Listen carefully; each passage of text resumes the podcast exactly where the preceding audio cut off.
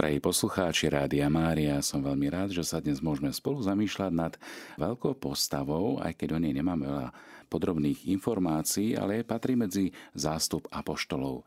Podľa tradície apoštol Bartolomej sa stotožňuje s Natanaelom, ktorého meno znamená Boh daroval, Boh dal. Natanael pochádzal z Kány Galilejskej, Zmienky o tom nachádzame v Janovej 21. kapitole a preto je možné, že bol aj svetkom veľkého znamenia, ktoré pán Ježiš vykonal na tomto mieste. Hoci o svetom Bartolomejovi nemáme veľké významné správy, jeho meno sa vyskytuje iba v menoslovoch 12 apoštolov, v strede žiadneho veľkého príbehu nie je, ako napríklad tam nachádzame Jána, Jakuba alebo Petra. Stotožnenie oboch osôb mám na mysli teraz Bartolomeja a Natanaela, je pravdepodobne motivované faktom, že Natanael v scéne o povolaní, opísanej v Evanieliu podľa Jána, stojí vedľa Filipa, na mieste, ktoré podľa ostatných evanielií zastáva v menoslovoch apoštolov Bartolomej. Natanaelovi Filip zvestoval, že našli toho, o ktorom písal Mojžiš zákone a proroci, Ježiša, Jozefovho syna z Nazareta. Ako vieme, Natanael Filipovi protirečil s dosť silným predsudkom. Môže byť Vary z Nazareta niečo dobré? Toto protirečenie je svojím spôsobom veľmi dôležité. Vyplýva z neho, že podľa židovských očakávaní Mesiáš nemohol pochádzať z obce tak bezvýznamnej, ako bol v danom období Nazaret.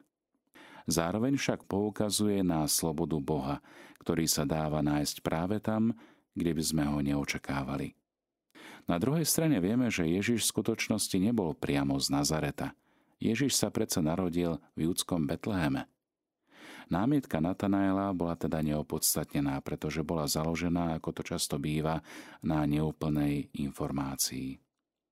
Svetý otec Benedikt XVI, keď sa zamýšľal nad postavou svätého Bartolomeja, tak vo svojej katechéze poukázal na nevyhnutnosť našej vlastnej živej skúsenosti s Kristom, Božím synom – Svedectvo iných je dôležité, lebo celý náš kresťanský život sa začína radosnou správou, evanieliom, ktorá sa k nám dostane prostredníctvom jedného alebo viacerých svetkov.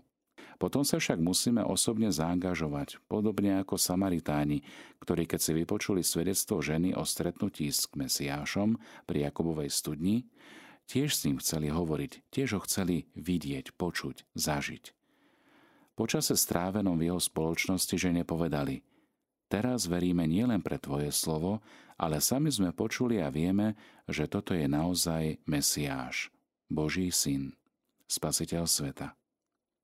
V druhej časti katechézy sa pápež Benedikt XVI navracia k scéne, v ktorej evangelista Ján píše o Ježišovom zvolaní, keď videl prichádzať Natanaela. Hľa, toto je pravý Izraelita, v ktorom nie dlesti. Pápež Benedikt povedal, ide o chválu, ktorá sa inšpiruje textom žalmu Blážený človek, v ktorého mysli niet podvodu. Známy žalm 32. A zároveň vyvoláva u Natanaela e, zvedavosť. Pane, odkiaľ ma poznáš? Ježišova odpoveď nie je hneď pochopiteľná. Hovorí, videl som ťa prv, ako ťa Filip zavolal, keď si bol pod figovníkom. Zmysel týchto slov je dodnes ťažké presne definovať, ale pre Natanaela či pre Bartolomeja mali, mali veľký význam. Podľa toho, čo uvádzajú biblickí odborníci, je možné, vzhľadom na to, že figovník sa zvykne spomínať ako strom, pod ktorým sedávali znalci Tóry, zákona, aby tam čítali Bibliu a vyučovali, že ide o určitú narážku na prácu, ktorú Natanael vykonával vo chvíli svojho povolania – Akokoľvek tým najdôležitejším z Janovho rozprávania je Natanaelovo vyznanie viery.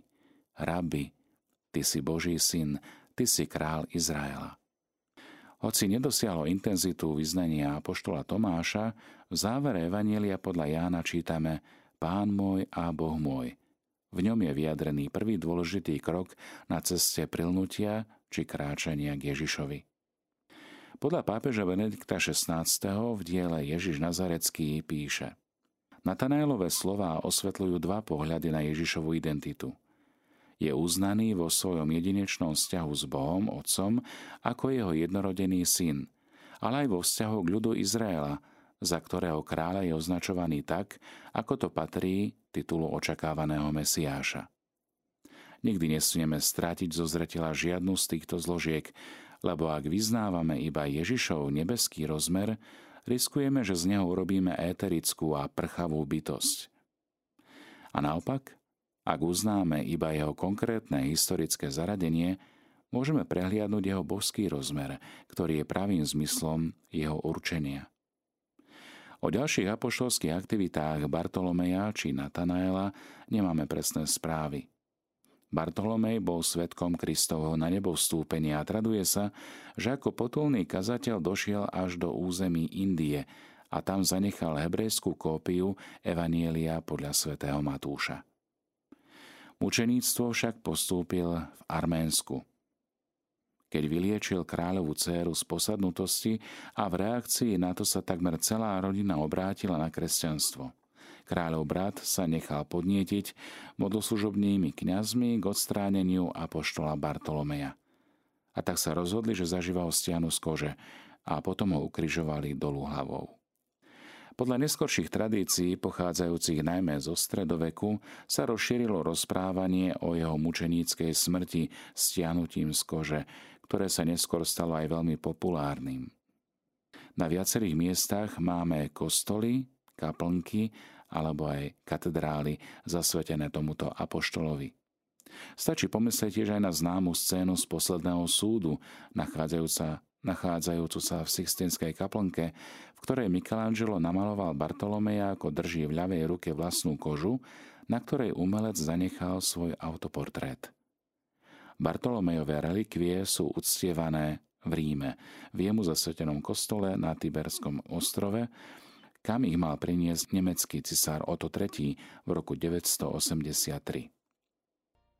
Z prvého listu svätého apoštola Pavla Korintianom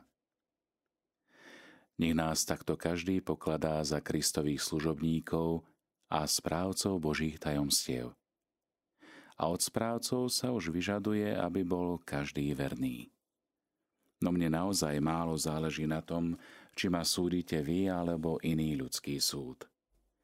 Ani seba samého nesúdim, lebo nie som si ničoho vedomý, ale to ma neospravedlňuje. Pán je môj sudca. Preto nesúďte nič predčasne, kým nepríde pán. On osvetlí, čo je skryté v otme a vyjaví úmysly srdc. Vtedy každý dostane pochvalu od Boha.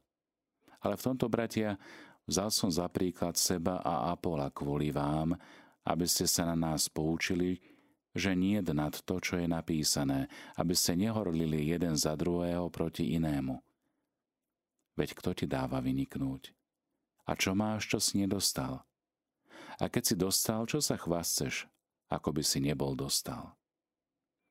Už ste sa nasítili a už ste zbohatli. Začali ste kráľovať bez nás. A kiež by ste len kráľovali, aby sme s vami kráľovali aj my. Zdá sa mi, že nám, apoštolom, Boh pridelil posledné miesto ako odsúdeným na smrť, lebo sme sa stali divadlom pre svet, anielov i ľudí. My sme blázni pre Krista, ale vy ste múdri v Kristovi. My sme slabí, vy silní. Vy ste slávni, my znevážení. Až do tejto hodiny sme hladní, smední a nahí, bijú nás pestiami, sme bezdomová, ťažko pracujeme vlastnými rukami a keď nás preklínajú, my žehnáme. Keď nás prenasledujú, my to znášame. Keď nás potopujú, my sa modlíme. Stali sme sa akoby smeťami sveta, vyvrhelmi pre všetkých až doteraz. Toto nepíšem, aby som vás zahambil, ale aby som vás napomenul ako svoje milované deti. Veď keby ste mali hoc aj 10 tisíc vychovávateľov v Kristovi, otcov nemáte mnoho. Lebo v Kristovi Ježišovi ja som vás splodil skrze Evangelium. Preto prosím vás, napodobňujte ma. Počuli sme Božie slovo. Z homílí svätého biskupa Jána Zlatoústeho na prvý list Korintianom. Kríž presvedčil prostredníctvom neučených ľudí a presvedčil celý svet. Nehovoril o bezvýznamných veciach, ale hovoril o Bohu, o pravom náboženstve, o živote podľa Kristovho Evanielia a o budúcom súde, a tak aj u zjednotených, jednoduchých, nevzdelaných ľudí urobil filozofov. Všimni si, ako to, čo je u Boha bláznivé, je múdrejšie ako ľudia a slabé je silnejšie. Ako je silnejšie? Takže to preniklo do celého sveta a všetkých dostalo do svojej moci. A že tým nespočetným, čo sa usilovali vymazať meno ukrižovaného pána, vyšiel opak. Toto meno kvitlo a čoraz viac rástlo, oni však zahynuli a zanikli. Ako živí viedli vojnu proti mŕtvemu a nič nezmohli. A tak keď má Grék vyhlasuje za mŕtvého, vtedy sa prezrádza, že je veľký blázon. A ja, ktorého on považuje za blázna, zjavím sa múdrejší od múdreho. Keď ma nazýva slabým, vtedy ukazuje, že on je slabší. Veď dokázali s pomocou Božej milosti dobre urobiť mýtnici, rybári, to si filozofi mocnári a aby som tak povedal celý svet – s jeho nespočetnými podnikmi nedokázali ani len predstaviť. Na toto myslel Pavol, keď povedal, čo je u Boha slabé, je silnejšie ako všetci ľudia. Z toho je aj zjavné, že tu ide o božské ohlasovanie. Ako mohlo napadnúť 12 ľuďom a k tomu ešte nezdelaným, žijúcim na jazerách, riekach a na púšti, aby sa pustili do takýchto vecí? Aby sa takí, čo možno nikdy neboli vo veľkom meste ani na rečnísku, postavili do šíku proti celému svetu. A že boli bojazliví, nesmelí, ukázal ten, ktorý o nich písal a nezrál sa to povedať, lebo nechcel zakrývať ani ich chyby, čo je najväčší argument pravdivosti. Čo teda on o nich hovorí? To, že keď Krista zajali, Všetci napriek nespočetným zázrakom utiekli a ich náčelník ho aj zaprel. Bol to Šimon Peter. Ako to teda, že tí, čo sa za Kristovho života podľahli náporu Židov po jeho smrti a pochovaní, ak nestal z mŕtvych, ako tvrdíte, ani s nimi nehovoril, ani im nedodal odvahy, postavil sa do šíku proti takému veľkému svetu. Nemali si hovoriť medzi sebou, čo je to, Sám seba nemohol zachrániť a nás zachráni. Sebe živý nepomohol a nám podá ruku ako mŕtvy. Kým žil, nepodmanil sa ani jediný národ a my máme presvedčiť celý svet, keď vyslovíme jeho meno.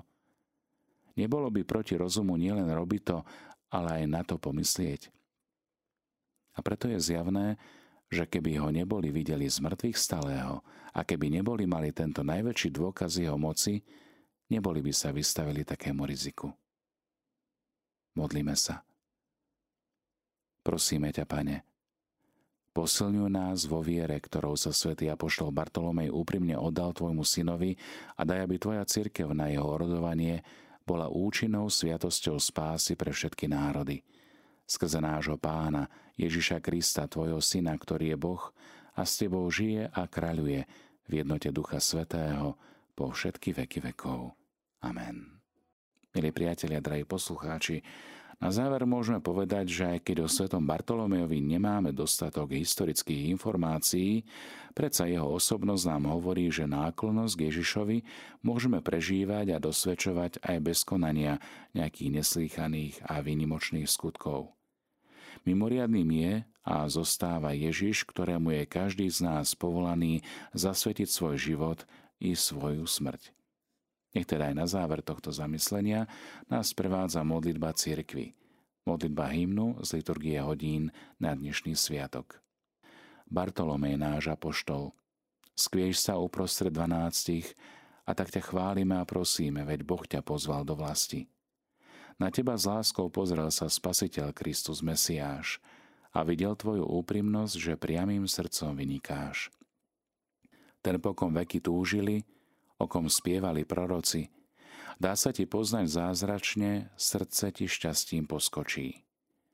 Volá ťa, nasleduješ ho, aj keď musíš niesť trpký kríž, on ťa nebom odmení, keď zmluvu krvou dosvedčíš. priateľ a pánov apoštol, už si pri svojom kráľovi. Pomôž nám žiť a oddať sa Kristovi učiteľovi. Nech každý chváli ho a ctí, nech on, čo slávne kráľuje, nám radosť na tvoj príhovor vo väčšnej vlasti daruje. Amen.